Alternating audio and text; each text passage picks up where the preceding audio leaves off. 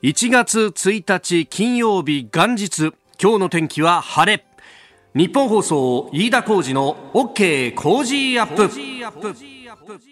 2021年の1月1日朝6時を過ぎました。明けましておめでとうございます。日本放送アナウンサーの飯田浩二です。明けましておめでとうございます。日本放送アナウンサーの新業一華です。日本放送飯田浩二の OK 工事アップ。今年も変わらず元日からですね、えー、8時までの生放送でございます。張り切ってまいりましょう。張り切ってまいりましょう。新しい年が始まりました。はい。ね。ね、えー、この番組の中で、えー、初日の出もまあお伝えできればと思うんですけれどもその前に、はい、ええー、先ほど上柳さんから指摘があったですね、えー、私と新行さんの手書きの年賀状でありますが、はい、まあ確かにその写真がね、うん、えーいやそんなさ無然とした表情さ。そんな顔してないですよ。いやいやいや。いやいやいやいや確かにねきあの昨日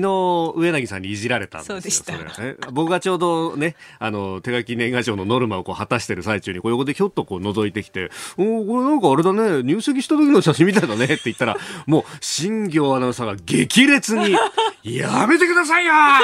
そんなそんな怒り方してないですよ。飯田さんはまだいいですけどね私は独身なんですよちょっとまだ笑えないっていうそうだな。ちょっと 大変失礼いたしました。いした あの今日もですね、この手書きの年賀状が当たりますんで、あのよかったらご応募いただければと思います。はい、えー、メールやあそれからファックスでもお待ちをしております。後ほどアドレスとかをね、えー、お伝えしてえー、参りますはい、はい。さああ、そして、えー、スタジオには長官の各紙が入ってまいりましたが、今日はさすがにこう分厚いというか、ね、えー、本紙と、そして、あの、特別版のね、えー、紙面もあって、えー、各紙、やっぱりこう力を入れてくるなというところなんですが、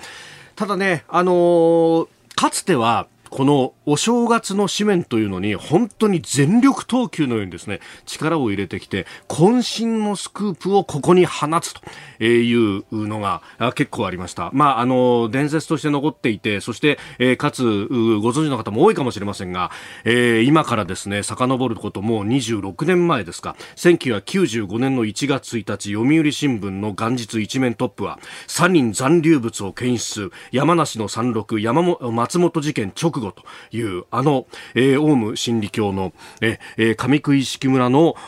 教団の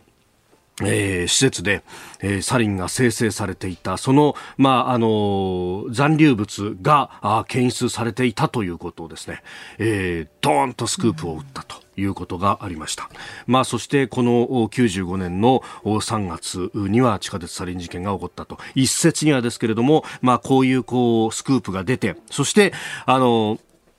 教団があ摘発をされると焦ったところから、えー、あのテロ事件があったということも、まあ、言われております。まあ、ただこういうですねスクープをこう放つと、まあ、これはあの報道機関としては、まあ、あるべき姿でもあるしこういうことがなかったらもっと悲惨な事件が起こってたんではないかという指摘もあるというところであります。でじゃあ今年の一面はどうかなと考えるとですねやっぱりそのその時のようなものすごいスクープというのはなく、えー特集記事で一面を作るというのが多くなってますね。毎日新聞は中国闇ワクチン流入と、すでに日本の富裕層が接種してるんじゃないかというような、まあこれはこれでえというようなね、えニュースであったりとか、あるいは産経はですね、もう昨日の紙面からやってますが、民主主義というものが、あ例えばこの中国やロシアのような強権国家の方がワクチンであるとかですね、えー、そういう機動的に対応できるんじゃないかということが言われていて、民主主義が消えていく。と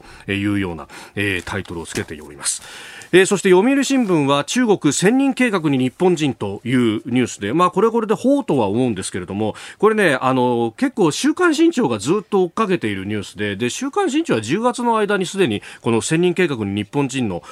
教授が参加していて、で、その人の確かインタビューまで取ってきたりなんかしてるんで、これもまあ、ああ、という感じなんですが、えー、そして朝日新聞の一面は、あの、農水大臣を務めていた、あそして衆議院金をもうあの辞職されたですね、えー、吉川貴盛氏、えー、に現金さらに1300万円というあのこれは大臣の在任中にもお金をもらってたんじゃないかということが言われてましたが、まあ、その在任の前後も含めてさらに1300万円が、えー、吉川氏側に渡っていたというような、えー、まあ、これは特捜部が今捜査中ですけれども、まあ、そんな記事が出てきていると、まあ、これもですねあのスクープっちゃスクープだと思いますし、まあ、額が大きくなってくるということになると、えー、今ののところは、まあ、任意での事情聴取ということになってますけれども逮捕状請求の上で逮捕になるのかどうなのかというところもですね、えー、気になるところですしそれが、えー、この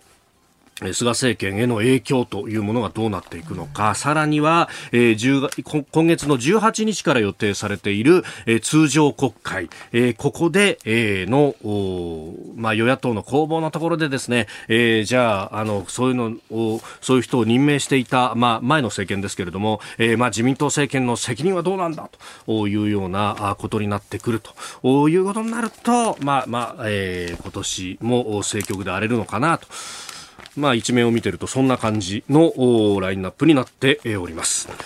えー、ということでですね、えー、今年も変わらず、えーえー、ニュースを伝えてまいります。あなたの声を届けますリスナーズオピニオン。この OK 工事アップはリスナーのあなた、コメンテーター、私、田新行アナウンサー、番組スタッフみんなで作り上げるニュース番組です。えー、ぜひご意見お寄せください。えー、今日の番組ですけれども、いろいろ盛りだくさんです。まずは前内閣官房参与で、えー、現在は慶應義塾大学大学院、えー、SDM 研究科教授の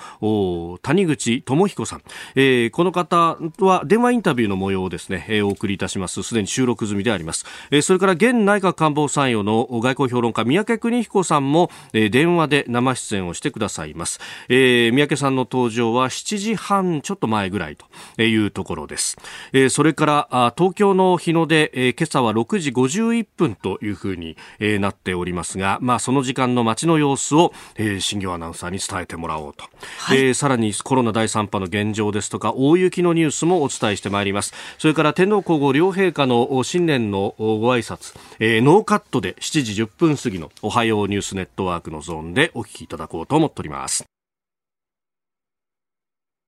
ここが気になるです。えー、今日は特別企画です、えー、安倍前総理大臣のスピーチライターを務めていらっしゃいました前内閣官房参与で、えー、慶應義塾大学大学院 SDM 研究科教授の谷口智彦さんにお話を伺いました。お聞きください。さあ、2021年最初のスペシャルコメンテーターは、飛鳥新社から好評発売中の本、誰も書かなかった安倍晋三の著者で、安倍前総理のスピーチライターとしても知られる、前内閣官房参与の谷口智彦さんです。新年早々のご出演、どうもありがとうございます。よろしくお願いいたします。はい、よろしくお願いします。そして、明けましておめでとうございます。明けましておめでとうございます。さあまずはあの簡単ではありますが谷口さんのプロフィールをご紹介いたします。1957年のお生まれ香川県のご出身です。東京大学法学部をご卒業1985年に現在の日経 BP 社に入りまして日経ビジネスの記者として2005年まで活躍されました。2005年から2008年までは外務省で外務副報道官。2013年2月から内閣審議官。そして14年4月から内閣官房参与として安倍総理の外交政策演説をご担当されます。そして去年の9月安倍総理の辞任とともに内閣官房参与を辞職されていらっしゃいます。現在は慶應義塾大学の大学院システムデザインマネジメント研究科の教授でいらっしゃいます。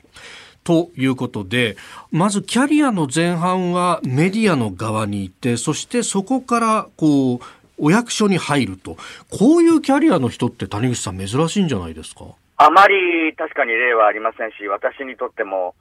その話が降って湧いた時っていうのは、文字通り晴天の霹靂でしたですね。まあ、私をその民間から雇ってみろと、誰か一人民間から雇ってみろとおっしゃったのは、町村さんっていう外務大臣だったんですけれども、町村信孝さん、はい。ええ、で、町村さんのもとで働き始めるとすぐに、はい、内閣、当時、小泉内閣が改造されて、はい、で、やってきたのが、あ麻生太郎外務大臣でした。ですから、麻生太郎さんのために、はい、私は本当に何十本と外交スピーチを書いたんですね。で、それがありましたから、はい、まあ、その後のえー、経歴につながるというきっかけができたのがその時です。ああ。じゃあ、それまでは、この日経ビジネスとしてある意味のこの紙媒体に書くというお仕事をされていて、こう、言葉として発するっていうのはやっぱり書くにしても違うもんですか？あの、伝えるということは同じで、ええええ、日本が何をやってるかっていうことで、ええ、人の気持ちが揺さぶられるようなものを書くということなので、えー、その点で共通性はなくはありませんね。しかし、はい、話し言葉ですから、ええ、漢字はあんまり使わない方がいいとか、はい、えー、下に乗っけて、うまく転がせることができる言葉じゃなきゃいけないとか、はい、まあ、話し言葉ならではの特殊性っていうのはあります。そこはあなかなかこの身につけるのは、うん、そう簡単じゃないかもしれないですね。で、まあ、その後、安倍総理の外交政策演説をご担当されると、これ、あの、誰も書かなかった安倍晋三という本の中でも、こう、谷口さんは、あの、参与でいらっしゃいましたが、ほとんど毎日のように官邸に足を運ばれたと書いてますよね。この辺っていうのは何か理由があったんですか？えそれはその言ったからって言って、毎日毎日スピーチを書く仕事があるわけじゃないんです。はい。ですけれども、同じ空間で、え息をしておかないと、はい、え安倍総理のことがよくわからないだろうと。えつまり、えボスのために何かを書くわけですから、そのボスが何をし、何を考えてるかってことを一生懸命、えー、探り、うん、また自分のものとして感じるということをしたかったんですね。で、そのために毎日行っていました。安倍晋三という人間が何に感動し、何に義憤を抱き、えー、そして何を正義と見て、何を邪悪と見てるかというあたりの、はい、の価値判断の尺度において、え自分とぴったり同じだっていう確信がないと、はい、なかなかその人のためには書けないです。ですから、そういうことを一生懸命自分として確かめたり、はい、仮説を作っては検証したり、えー、そういうことをこう繰り返す毎日でしたですね。これ、あの、谷口さん、諸外国の例も様々、この本の中でもご紹介されてますが、例えばアメリカなんかだと、もうこれ、一心同体の形で人引っ張ってくる感じなんですか、スピーチライターっていうのは。はい、えー、っと、外部調達がほとんどです。まあ、アメリカっていうところは、世界の中でも例外的にそういうことをする国ですよね。大統領が変わっちゃうと、はい、えー、2000人ぐらいの人たちが全都会になっちゃいます。はい。で、大統領の声、ボイスは、えー、それはやはり大統領がこれと見込んだ人を外から連れてくるんですね。で、長年の友人であるケースもあれば、はい、いきなりこのシンデレラガール、シンデレラボーイとして、え引っ張ってこられる人もおりますけれども、いずれにせよ大統領直属であることは間違いないですね。うんこれ、それだけこう人を選んで持ってくるっていうのは、やっぱりスピーチが重要視されてるからってことですか？ええー、これもまあ、国々によって文化まちまちでしょう。で、例えば中国なんかご覧になると、習近平さんの演説は、2時間、3時間と延々と続く。そうですね。あれはあ人を感動させる目的は何にもなくて、えー、要するにこれをお前たちは実行するんだぞっていう、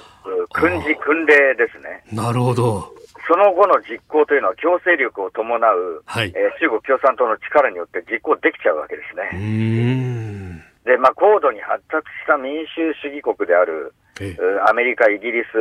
オーストラリア、まあ、日本もそうなんですけれども、はい、説得以外に方法はありませんね。あ、強権発動はできない。そりゃそうですよね、えー、独裁じゃないわけですもんね。えー、説得っていうことは、すぐにこう話せば、あ人がそのままついてくるかっていうとそうでもないので、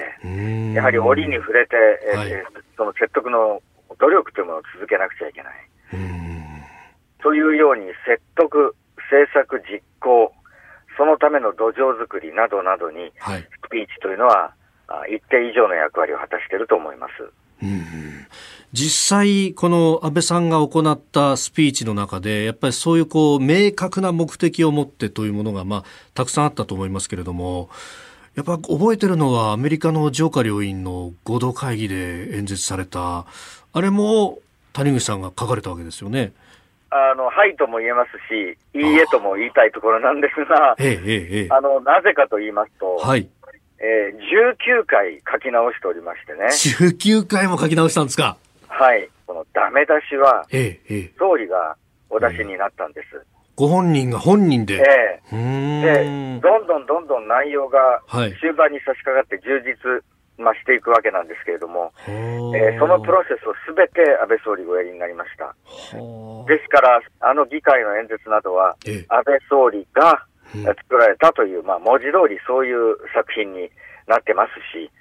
それだけ、えー、根性を入れて熱を込めて、えー、お作りになって、はい、えー、また激しい練習をこなして臨んだというのが、あの上下両院の、えー、議会のスピーチでした。まあ、それにはもちろん明快な、まあ、目的が、まあ、あったんですけれどもね。その目的というのはどういったところだったんですか？え日米同盟ですね。この日米同盟というのは、軍事同盟です。で、日本は基地を提供いたしますが、はい、いざっていう時に弾の下をくぐって日本のために働こうかっていうのは、これはアメリカなんで、えこれは軍事同盟なんですが、はい、それができたのは、まあ、冷戦の結果ですよね。はい。ですから、過去の遺物だった。それを安倍総理は、希望の同盟であると言って、うん、そういう言葉を使った瞬間、はい、一気に、まあ、ベクトルというか、えー、話が向いている向き先が、過去ではなく未来に広がったんです。はい。と同時に、アメリカと日本というのは、これは海で繋がれた関係で、ええ、日本はこれから先どこを向いて生きていくのかっていう時に、海なんだと。はい。そしてその海の向こうにいるアメリカが一番のやはりパートナーなんだと。まあ、そこを明快に言ったっていう意味があるんです。それを日本に向けてもアメリカに向けても、そして聞き耳を立てている中国やロシアに向けても言ったっていうことがありますから、あの演説というのは、これからの日本の進路を決める大きな意義があったと思っています。えー、谷口さんにはこの後のコーナースクープアップのコーナーでもお付き合いいただこうと思っております。谷口さん、えー、引き続きよろしくお願いいたします。はいよろしくお願いしますここが気になるプラスです。えー、新聞各紙、まあ一面を先ほどね、えー、ちょこっとさらいましたけれども、一方で社説というものもね、やっぱり念頭の社説ということになると、えー、各紙の、まあ色といいますか、そこにこう全力投球をしてくるということがあって、えー、例えば産経新聞はですね、中国共産党にこれ以上手をもう助けるなという、えー、論説委員長、乾正人さんのね、年の初めにという、えー、論文が載っていたりなんかして、まあ産経らしいなという感じがすごくあるんですが、えー、朝日新聞はあの強制の SDGs なんていう特集も組んでいたりとかですね、えー、いわゆるそのあの環境だとかにもこう配慮した形でというところで、えー、社説もその流れでですね、えー、見出しは各気候コロナ文明への問いの波頭に立つと。で、えー、その中でまあ書かれているのは、ええー、まあこの経済優先だった文明というのが果たしてどうなんだと、次世代に残していくためには環境だとかそういうところにも気をつけなければいけないだろうということが書いてあるんですけれども、いや、これは、あの、まあ、私に言わせればですけれども、余裕がある人はこういうこと言えるんですよ。ところが今余裕がなくって、コロナ禍で失業しちゃったりとか、ね、そうじゃなくてもボーナスが出ないとかですね、えー、もう年越すのに本当にひいひい言ってる人が、じゃあその、えー、次の世代がとか、えー、環境がとかっていうことまで頭がいくかというと、なかなかそこは難しいだろうということがあります。それこそですね、思い出すのは、えー、年末に、えー、月曜日、今週月曜ですが、宮崎哲也さんに出ていただきました。あのー芥川龍之介が、えー、大正12年の9月1日、えー、あの関東大震災の後に書き残した文章の中にですね、えー人間を人間たらしめるものは常に生活の過剰であると。えー、我らはあ人間たる尊厳のために生活の過剰を作らなければならんというふうに書いている。だから、経済っていうものは、これを、なんとか、まあ、感染防止と両立なのかどうなのかというところですけれども、回していかないことには、人が死んでしまうというところはですね、このリーマンショックだとか、あるいはその前の首相氷河期だとか、えー、辛いところを乗り越えてきた我々、そしてその記憶がまだ残っているうちに、次の氷河期世代などを生み出してしまっては絶対にいけないと。それこそがこの2021年のテーマであろうということを私は思います。ここでポッドキャスト YouTube でお聞きのあなたにお知らせです。ラジオの日本放送飯田浩二の OK コージーアップではお聞きのあなたからのニュースや番組についてのご意見をお待ちしています。菅政権の政策や経済対策新型コロナ対策などぜひメールツイッターでお寄せください。番組で紹介させていただきます。あなたと一緒に作る朝のニュース番組飯田浩二の OK コージーアップ。日本放送の放送エリア外でお聞きのあなたそして海外でお聞きのあなたからの参加もお待ちしています。改めまして明けましておめでとうございます。日本放送アナウンサーの飯田浩二です。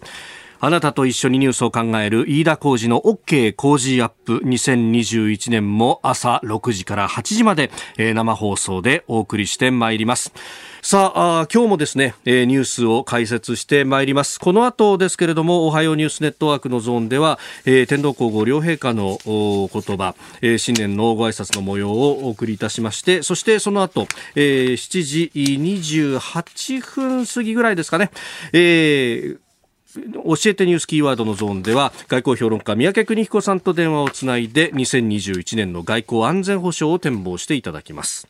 さてその前に7時頭最初のニュースはこちらのニュースです。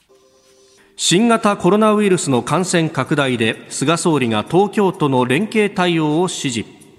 東京都は昨日これまでで最も多い1337人が新型コロナウイルスに感染していることを確認したと発表しました。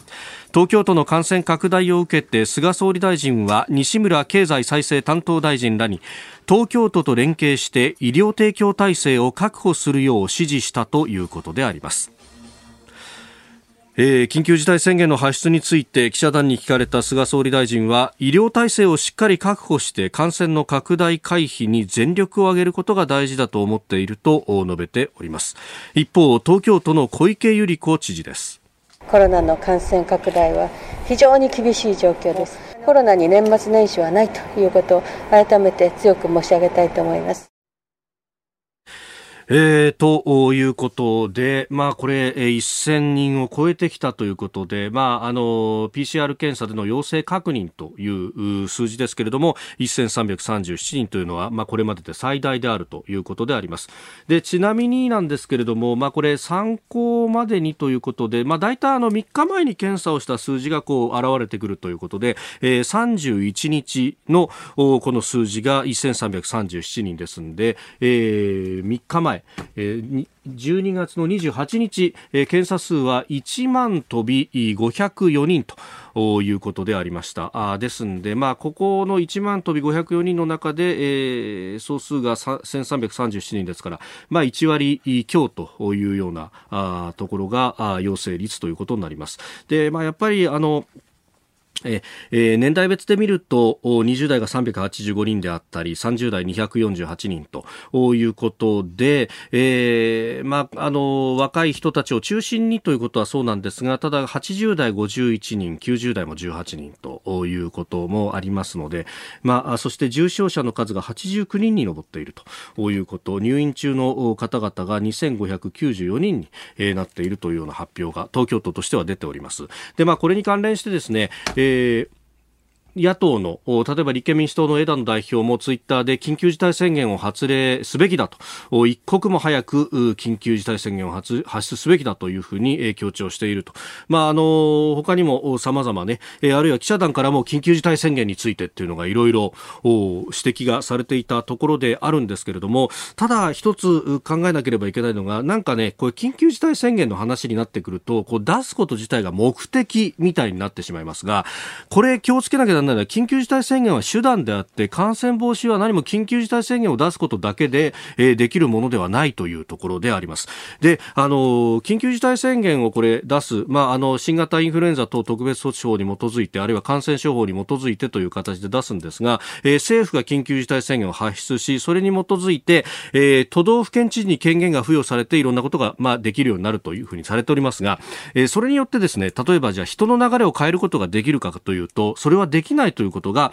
えー、4月5月のまさに緊急事態宣言が出された時に、えー、我々はもう経験済みなんですね。あのじゃあ外出したら例えばあのー逮捕されるであるとか、ね、えー、そういうことが起こるかというと、日本ではそんなことは起こらないと。だから諸外国の言う緊急事態宣言とは全く違うもんだということ。で、確かに一部ですね、あの、都道府県知事に権限が付与されて、狭い範囲で、えー消毒などのために立ち入り禁止のゾーンを作るであるとか、あるいはマスクだとかですね、そういうこう、医療に対する必需品の流通というものをあの管理することができるであるとか、あるいは、えー、医療設備を作るために土地を収容するであるとかということは、えー、都道府県知事に権限が付与されるとされています。ですから、私は思うのはですね、例えばコロナの対応のためのプレハブでもいいから、大きな病院を、そのお台場あたりのですね、えー、遊んでいる土地にドーンと作りますと。で、そのために緊急事態宣言が必要だというならわかるんですが、緊急事態宣言を出すことそのものが目的になると、で、それによってできることっていうのは空気が変わることだけなんですよ、世の中の。世の中の空気が変わって自粛警察がまたはびこるというような社会を作りたいんですかと。私はね、そういうことをするよりは、あの、感染拡大をもっとマイルドな方法で、えー、防止するってことが日本人はできてたはずだというふうに思うんですけれども、どうお考えでしょうか？おはようニュースネットワーク。東京有楽町日本放送キーステーションに全国のラジオ局21局を結んでお届けいたします。時刻は7時11分を過ぎました。明けましておめでとうございます。日本放送アナウンサーの飯田浩二です。えー、今朝まずは大雪に関する情報そして、えー、株と為替をお伝えしておきます、えー、12月31日のニューヨーク株式市場ダウ平均株価ですが前の日と比べて196ドル92セント高い3万飛び606ドル48セントで取引を終えました。ハイテク銘柄中心のナスダック総合指数は18.28ポイント上がって1万2888.28でした。一方円相場は1ドル103円30 30銭付近で取引されております。そして大雪に関する情報です。強い冬型の気圧配置の影響で引き続き北日本から西日本の日本海側を中心に明日にかけ大雪となる見込みで気象庁は大雪による交通の乱れや施設への被害に警戒と注意を呼びかけています。また雪崩にも注意が必要です。気象庁によりますと東日本や西日本の上空には寒気が流れ込んでいて日本付近は強い冬型の気圧配置となっています。北日本から西日本では引き続き日本海側を中心に明日にかけて大雪となり平地でも大雪となる見込みです。冬型の気圧配置はあさってにかけて続くとみられます。明日午前6時までの24時間に降ると予想される雪の量は多いところで北陸で80センチ東北で70センチ東海と近畿で60センチ北海道で50センチ関東甲信で40センチとなっています。現在秋田、山形、新潟、長野、岐阜、滋賀の各県に大雪警報が出されているところがあります。えそしてこの大雪の影響が交通関係にも影響しています。山形新幹線は今日山形駅と新庄駅の間の上下線で終日運転を見合わせます。えなお明日も昼頃まで運転を見合わせる予定です。また東海道新幹線は速度を落として運転しているため遅れが出ています。それから日本航空や全日空など航空各社によりますと空の便は今日北海道、東北、北陸、中国地方を発着する一部の便が欠航となっております。大雪に関する情報をまとめてお伝えいたしました。では続いてこちらのニュースです。天皇皇后両陛下新年の挨拶。え年明けの新年一般参賀が新型コロナウイルスの感染拡大防止のため実施されないことに伴いまして天皇皇后両陛下が新年のビデオメッセージを公開されましたその音声をお聞きいただきます皆さん、新年おめでとうございます。おめでとうございます。今年の正月は、新型コロナウイルス感染症の感染拡大により、残念ながら一般参賀の場で皆さんに直接お話をすることができなくなりました。そこで今回はビデオで新年のご挨拶をしようと思います。振り返りますと、昨年7月に豪雨により多くの尊い命が失われたことは痛ましいことでした。ご家族を亡くされた方々や住む家をなくし、仮設住宅などでご苦労の多い生活をされている方々の身を案じています。この一年、私たちは新型コロナウイルスという今の時代を生きる私たちのほとんどが経験したことのない規模での未知のウイルスの感染拡大による様々な困難と試練に直面してきました。世界各国で、そして日本でも多くの方が亡くなり、大切な方を失われたご家族の皆さんのお悲しみもいかばかりかと思います。そのような中で医師、看護師をはじめとした医療に携わる皆さんが大勢の患者さんの命を救うために日夜献身的に医療活動に力を尽くして来られていることに深い敬意と感謝の意を表します。同時に感染の拡大に伴い医療の現場が逼迫し医療従事者の皆さんの負担が一層厳しさを増している昨今の状況が案じられます。また、感染拡大の防止のために尽力されている感染症対策の専門家や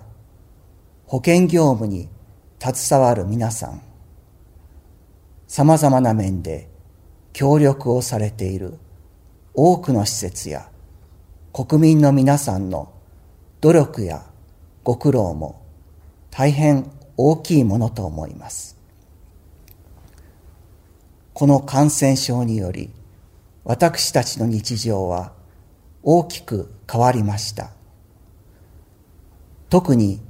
感染拡大の影響を受けて仕事や住まいを失うなど困窮し、あるいは孤独に陥るなど、様々な理由により困難な状況に置かれている人々の身の上を案じています。感染症の感染拡大防止と社会経済活動の両立の難しさを感じます。また、感染された方や医療に従事される方、さらにはそのご家族に対する差別や偏見といった問題などが起きていることも案じられます。その一方で困難に直面している人々に寄り添い、支えようと活動されている方々のご努力、献身に勇気づけられる思いがいたします。私たち人類はこれまで幾度も恐ろしい疫病や大きな自然災害に見舞われてきました。しかし、その度に団結力と忍耐をもってそれらの試練を乗り越えてきたものと思います。今、この南極にあって人々が将来への確固たる希望を胸に安心して暮らせる日が必ずや遠くない将来に来ることを信じ、皆が互いに思いやりを持って助け合い、支え合いながら進んでいくことを心から願っています。即位以来、私たちは皆さんと広く接することを願ってきました。新型コロナウイルス感染症が収まり、再び皆さんと直接お会いできる日を心待ちにしています。そして今年が皆さんにとって希望を持って歩んでいくことのできる年になることを心から願います。ここに我が国と世界の人々の安寧と幸せ、そして平和を祈ります。この一年、多くの方が本当に大変な思いをされてきたことと思います。今年が皆様にとって少しでも穏やかな年となるよう心からお祈りいたします。また、この冬は早くから各地で厳しい寒さや大雪に見舞われています。どうぞ皆様くれぐれもお体を大切にお過ごしいただきますように新年をお迎えになったあところでの天皇皇后両陛下そのビデオメッセージの全部をお聞きいただきましたえノーカットでお聞きいただいております、えーこれですね、あの今回、まあ、新年の一般参賀があ新型コロナウイルスの感染拡大防止ということで実施されないということで、えー、公開されたものであります。で、あのすでに宮内庁のホームページにはですね、えー、この動画も上がっております。私もそれを拝見したわけですが、あの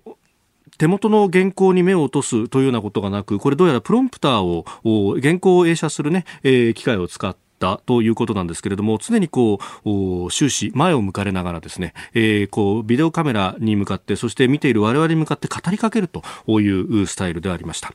まああの国民への思いを強く伝えたいという天皇皇后両陛下のご意思というものを非常に感じるところでもありますしまた新年を迎えて今年もま、陛下がこうして、何か背中で示してくださっているようなところがね、あると思います。以上、おはようニュースネットワークでした。さあ、この時間はですね、内閣官房参与で外交評論家、三宅邦彦さんと電話をつないでお送りしてまいります。教えてニュースキーワードです。2021年の外交安保の展望。えー、今年は、まあ、アメリカ大統領の次期大統領バイデンさんの就任ということそして、えー、そこに向けて、まあ、菅政権どうしていくというあたりさらには、えー、中国の動きヨーロッパ等々さまざまな外交課題が見えてまいります、えー、そのあたりを外交安保の展望について外交評論家三宅邦彦さんにお話を伺いますということで、す、えー、で、に三宅さんとは電話がつながっています。宮川さん、はい、明けましておめでとうございます。おめでとうございます。本年もよろしくお願いいたします。よろしくお願いします。さあ、宮家さん、今年の外交安保の展望ということになりますが、まずはアメリカですか、はいまあね、本当いい年になってほしいと思ってるんですけども、ええまあ、状況はあんまり変わらないんですよね。変わらない。バイデンさんの状況、1月6日、えー、今日か。あもうもう5日ですよね、はい。えー、なんかいちゃもんつける人が何人か出てくるようですね、議会でね。まあ、でもまあ大統領になるんでしょう。うし、コロナの状況はアメリカもあんまり良くないし、はい、ワクチンも遅れてるし、まあ、バイデンさんも頼んなんでしょうね、これって、外れとしてはね、えー、あんまりあの内向きは変わらないだろうと思いますね、外交をどこまでやるかでしょうけども、はい、あ彼も実際にあの最初の100日は相当慎重に運転すると思うんですよね。ですからあの、その意味では華々しいデビューという感じではないかもしれません。あなるほどこれやっぱりそんなにこう外に出ることもなかなかコロナ禍だと、まあ、外遊というのは難しいということになってきますか？すね、外遊もちょっと今、最最初の100日は相当ゆっくりやるんじゃないですかね、私はそういうふうに聞いてますけどね。まあ、環境というところにかなりバイデンさん、軸足を置くんじゃないかと言われてますが、これ、100日の間にやると思うんですけど、えー、でおそらくケリーさんが出てきて、えー、華々しくやるんだろうと思いますけど、おそらくこれもね、はい、みんな集まれるっていう状況じゃないですよね。なるほど、じゃあ、オンラインで。オンラインでしょう。うん、ということは、まあ、今までとあんまり変わらないということですよね。あと、その閣僚の顔ぶれというのがかなり見えてきました、なんかあの、はい、中東とかヨーロッパを中心になるんじゃないかという指摘もありますが、三宅さん、どうご覧になりますか？あそれは、まあ、確かにそういう状況はあるでしょうけども、えー、あのやっぱり彼らの中長期的な、アメリカのね、中長期的な懸念というのはやっぱりあの中国なんですよ。ただ近い将来で考えた場合には、はい、やはりあのヨーロッパとの関係むちゃくちゃ悪いし、えー、だからロシアはアメリカにあのいろいろあのちょこ出してるから、バイデン政権非常に反発してるし、はい、あの相対的にはあの重要な中国、アジアよりもですね、えー、ヨーロッパとか中東の方に最初は動くように見えると思いますけども、あの戦略的にはあの中国が重要だということは変わらないと思います。まあ、この間あの、バイデンさん自身も外交安全保障に関して演説を地元でされた時にも、やっぱり中国にかなり言及してましたもんね。はいやっぱあれを見ても、えー、の問題は、やはりアメリカにとっては戦略的な中長期的な、うん、あ競争相手、えーまあ、敵とは言わないにせよね、えー、そういう関係は変わらないと思います。ただあ、トランプさんみたいな喧嘩腰でね、はい、やるかどうかは別だと思いますけどね。あの演説の中でも、この同盟国と、あるいは友好国、価値観を同じくする国々と連携していくというようなことが盛り込まれてましたまあ、それはあの結構なことなんですが、当たり前のことなんですけども、えー、今までやってこなかったのがおかしいんだけども、問題は、はい、その同盟国が大事にしますよ、だけど協力してねって話ですから、えーえそれはあの虫がいいとは思うんだけれども、はい、ある程度あの、いろいろな要求をしてくる、特にヨーロッパに対してもしていくだろうと思うんですよね。まあ、中国、日本の場合には中国の問題があるので、はい、あの比較的方向性は一してますから、私はそんなにあの懸念を持ってるわけじゃないんですけれども、やっぱりヨーロッパあたりは本当に困るだろうなと思って。はい、さあ、あのその中国の方は、まあ、うん、あのかなりね、え演習をしたりとか、あと年末に今度アメリカ軍が台湾海峡を主管等々を通したりとかっていう、ちょっと緊張高まってるような気もします、ね、まあ、あの中国はそんなあの賢い人たちですから、えー、すぐにあの対応して、えー、ドンパチとか、そんな緊張が高まるということはないと思いますけど、やはりこのような状態がやっぱり当分続くと。はいトランプ政権だけじゃなくて、バイデン政権でも同じような動きは続くだろうなと思ってます。うん。そうすると、まあ、日本としては、まあ、アメリカ、日米同盟を基軸としながら、まあ、はい、これも変わらないということですか？そうですね、やはり、えー、対話をしながら、もしくは関与をしながら抑止をすると、この両構えですよね、両手を取るかとかいう話じゃないし、あのバランスを取るとかいう話ではないんですけれども、しかし、引っ越すわけにいかないわけですからね、われわれは。そうですね。その意味では、あの付き合っていかざるを得ない。なるほど、えー、そこで慎重に、えー、対応していくということだと思います。はい。三宅さん、どうもありがとうございました。ありがとうございました。今年もよろしくお願いいたします。よろしくお願いいたします。この後は肌道子さんです。初夢がテーマです。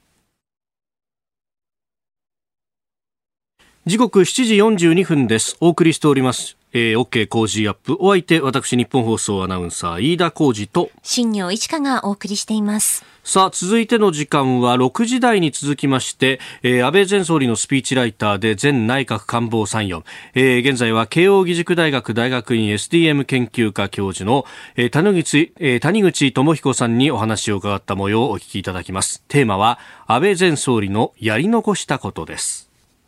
谷口さん、あの、スピーチライターとしてのお立場から、こう、やり残したこと、どんなことが考えられますか？これはやはり安倍総理が、スピーチをどう戦略的に使おうと思っておられたかっていう、限りにおいて、まあ、私の役目があったかどうかになるんですが、まあ一旦それを置いときますとね、はい、これは視聴聞いておられる皆さんもお分かりいただけると思うんですが、3つあったんですね。3つえー、はい、まあ、一つは、やっぱり拉致です。本当に拉致問題について解決したいと、ええ心から思っていた。はい。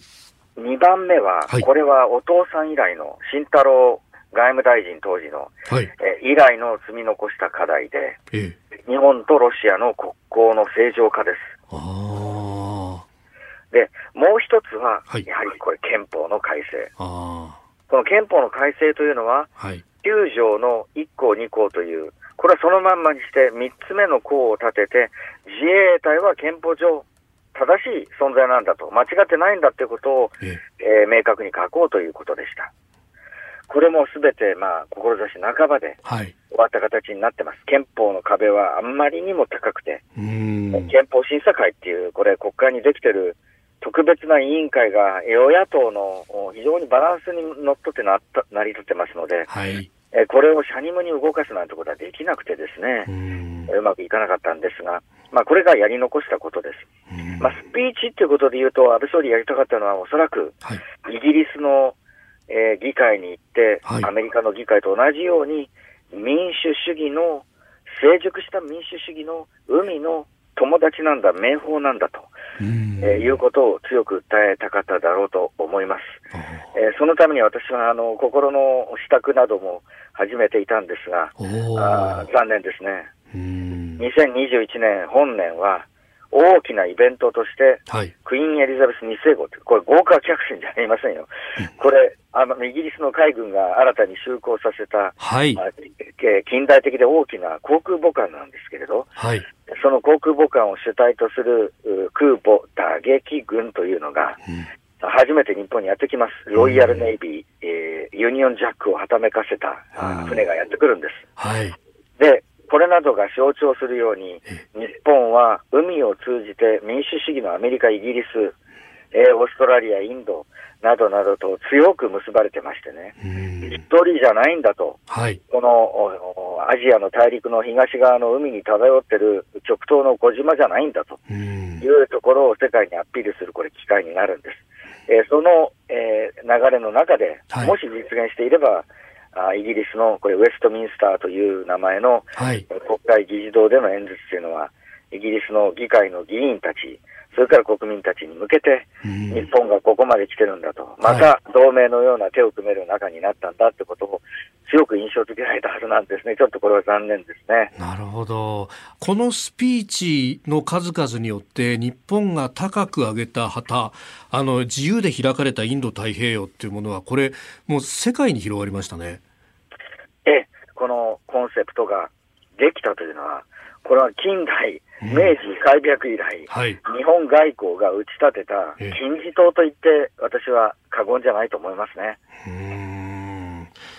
さあ、そしてその安倍政権というものが2020年の9月で、えー、終わるということになりましたが、で、菅さんが引き継ぎました。谷口さんどうご覧になってますか？やはりこれはあのコロナが第3波がこんなにひどいと、これは予想を超えたものでしたから、安倍総理の後を引き継いだ菅総理としても、えー、十分にいろんなことがなかなかできないという状態だと思いますね。で、そうこうするうちに選挙のタイミングが近づいてきます。はい。ですから菅総理も、なかなか思うようにできない中、この選挙のタイミングを図るという最大のチャレンジを、えー、目にしているわけでね、えー、これはなかなかこのしばらく経たないと、えー、本来の姿っていうのは、菅総理も発揮できない、誠にもどかしいという状態じゃないだろうかと思います。菅さんという人は、真面目一徹に続けてって、はい、だんだんと国民がそれを認めるという、時間のかかるプロセスが必要な方なんだと思います。大向こうを狙って、はい、大ダンビラを振りかざすというスタイルとは、全然違う方です。おそらく外国の首脳との付き合いも、噛めば噛むほど味が出るといったような、じっくり型なんだろうと思うんですね。まあ、今後、あの今までよりもこの日本の総理大臣の発言というものが、えー、どんどんとまあ注目されていくと思います。そうするとあの谷口さんがなさったようなスピーチライターのお仕事っていうのをまあより重要になってくると思いますが、どうやったらそのスピーチライターってものは育成できますかね？えっ、と、需要というものがないと、供給も生まれないと思うんですよね。えーえー日本は2といえばカーですから、言わなくてもわかるじゃんっていう、それが日本のいいとこだったんですよ。まあ、忖度なんて言葉があるぐらいですからね。いや、まあ、いい意味では本当に忖度なんですよね。それはそれでいいところなんですけれども、ええ、言葉にしなくちゃいけない節目節目っていうのに、うん、えー、しっかりとした言葉を出していくってことは、これから日本企業にとってもね、世界で活躍する以上は必要なはずなんです。はい、そこの膨大な需要というものが、はい、えー、開花したときに、ええ、スピーチライティングっていうものも職業としてできていくんじゃないでしょうかね。この誰も書かなかった安倍晋三という本を読むと、そのスピーチライティングっていうのはどういうものなのかというのもなんか見えてくる感じがするんですが、そこで感じたのが、あの、谷口さん、なんかこう通奏低音のようにこう貫くものっていうのはなんか普遍的なその若者へのメッセージとかなんかそういうものがパッションみたいなものがあるような気がしたんですがいかがですか？それはあります。やっぱり安倍総理自身の個性というのが光を見る人なんですね。暗闇よりも光を見る人で、はい、人の悪いところよりもいい人を見るっていう、まあそういう個性だったってこともあるんですけれど、若者に元気になってもらわないとね、はい、次の世代が生まれてこないでしょ。うね、はい、それはやっぱり次の世代が生まれるためには若者にやっぱりファミリー作ってみたいなって思ってもらわなきゃいけないんで、はい。ファミリー作ってみたいなって思わせるには、ええ、もうその日暮らしで明日が考えられないっていう状態じゃいけないんですよ。はい。だから、アベノミクスで少しは元気になってもらわなきゃいけなかったし、未来はきっといいことがあるんじゃないかって思ってもらうためにも、はい。オリンピックだとか万博だとかっていうのを一生懸命持ってきたんですよね。池江璃花子さんが、はい、白血病からなんとかかとか回復して、あの、誰もいない新しい国立競技場でランタンを灯した。はい。ジーンときますよね。その、あの若い池江さんの姿を見てジーンときて、一丁やったろかって思うような若者が一人でも増えないことには、うん、日本どんどん落ち目になってっちゃうんですよ。それこそは、まあ、安倍政権の最大の課題でした。アベノミクスの最大の課題であり、外交の最大の課題でもあった。で、そこのところは菅政権に、はい、えー、きっちり、まあ、受け継がれているはずなんですけどね。なるほど。わかりました。えー、谷口さん、朝からどうもありがとうございました。いいえ、どうもありがとうございました。どうもありがとうございました。えー、谷口智彦さんのインタビューの模様をお聞きいただきました。まあ、この困難の時代であるからこそ、その光の部分というね、希望の部分というものが重要だという話。あの、先ほど天皇皇后両陛下のビデオメッセージもお聞きいただきましたけれども、そこの中でも、えー、この南極にあって、えー、人々が将来への確固たる希望を胸に安心して暮らせる日が必ずや遠くない将来に来ることを信じと、え、いうふうに、そして助け合って進んでいきましょうということを訴えていらっしゃった何かやっぱりねそういうものがないと人間っていうのはまあ絶望してしまうところもありますんで、えー、えー、まあ、あの、一緒にそういったところも考えていきたいというふうにこの番組も、まあ、微力ながら、えー、思っているところであります。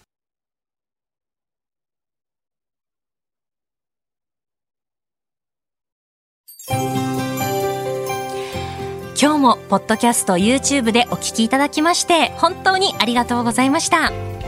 この飯田浩二の OK Cozy up は東京有楽町の日本放送で月曜日から金曜日まで朝6時から8時で生放送でお送りしています。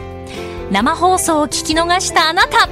ぜひ radiko のタイムフリーサービスでニュースやスポーツエンタメなどの情報をぜひチェックしてください。ポッドキャスト YouTube には盛り込んでいない情報もぜひチェックしてみてくださいね。6時台の教えて早起きドクターでは毎週お医者さんをお迎えして今知っておきたい健康に関する話題をお届けしています。女優の黒木ひとみさんが毎週さまざまなゲストと対談する黒木ひとみの朝ナビ。7時台は女優の肌道子さんによるラジオエッセイ「肌道子のいってらっしゃい」などニュース以外のコンテンツもご用意しています。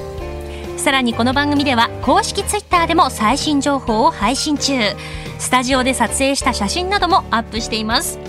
さらにもう一つ飯田浩二アナウンサーが「夕刊富士」で毎週火曜日に飯田浩二の「そこまで言うか」を連載中です。こちらもぜひチェックしてください。